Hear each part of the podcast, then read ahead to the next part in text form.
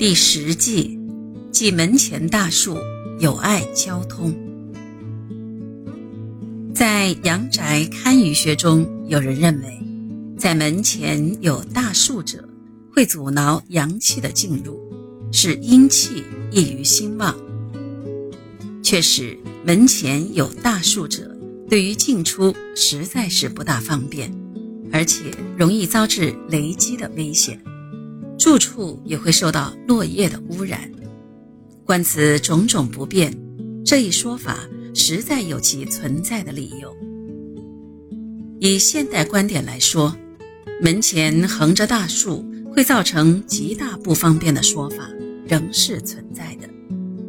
因为现代交通乃是以车辆为主，人们于行走间遇见大树，可以侧身从缝隙穿过。阻碍尚不算太大，但是车子呢？它不可能像人一样方便地穿梭往来于树缝之间。所以说，门前有大树者，较之以往是更为不便的。另外，门前的大树会挡住人的视线，使人目不能望，眼不能跳，视线遭到破坏。引起人的情绪烦闷和抑郁，进而影响主人的健康。大门是生气人口之处，其重要就像人之咽喉。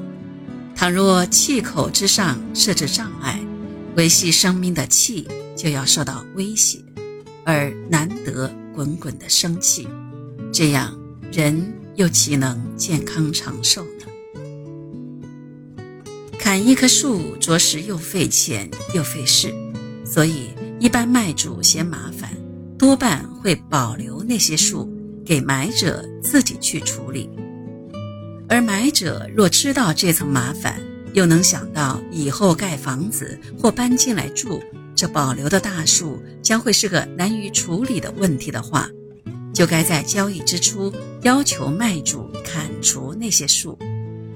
如果卖主不肯，至少得去交涉，要求卖主降低一些价钱。按阳宅堪舆学的说法，原则上是不喜欢住宅带有木的。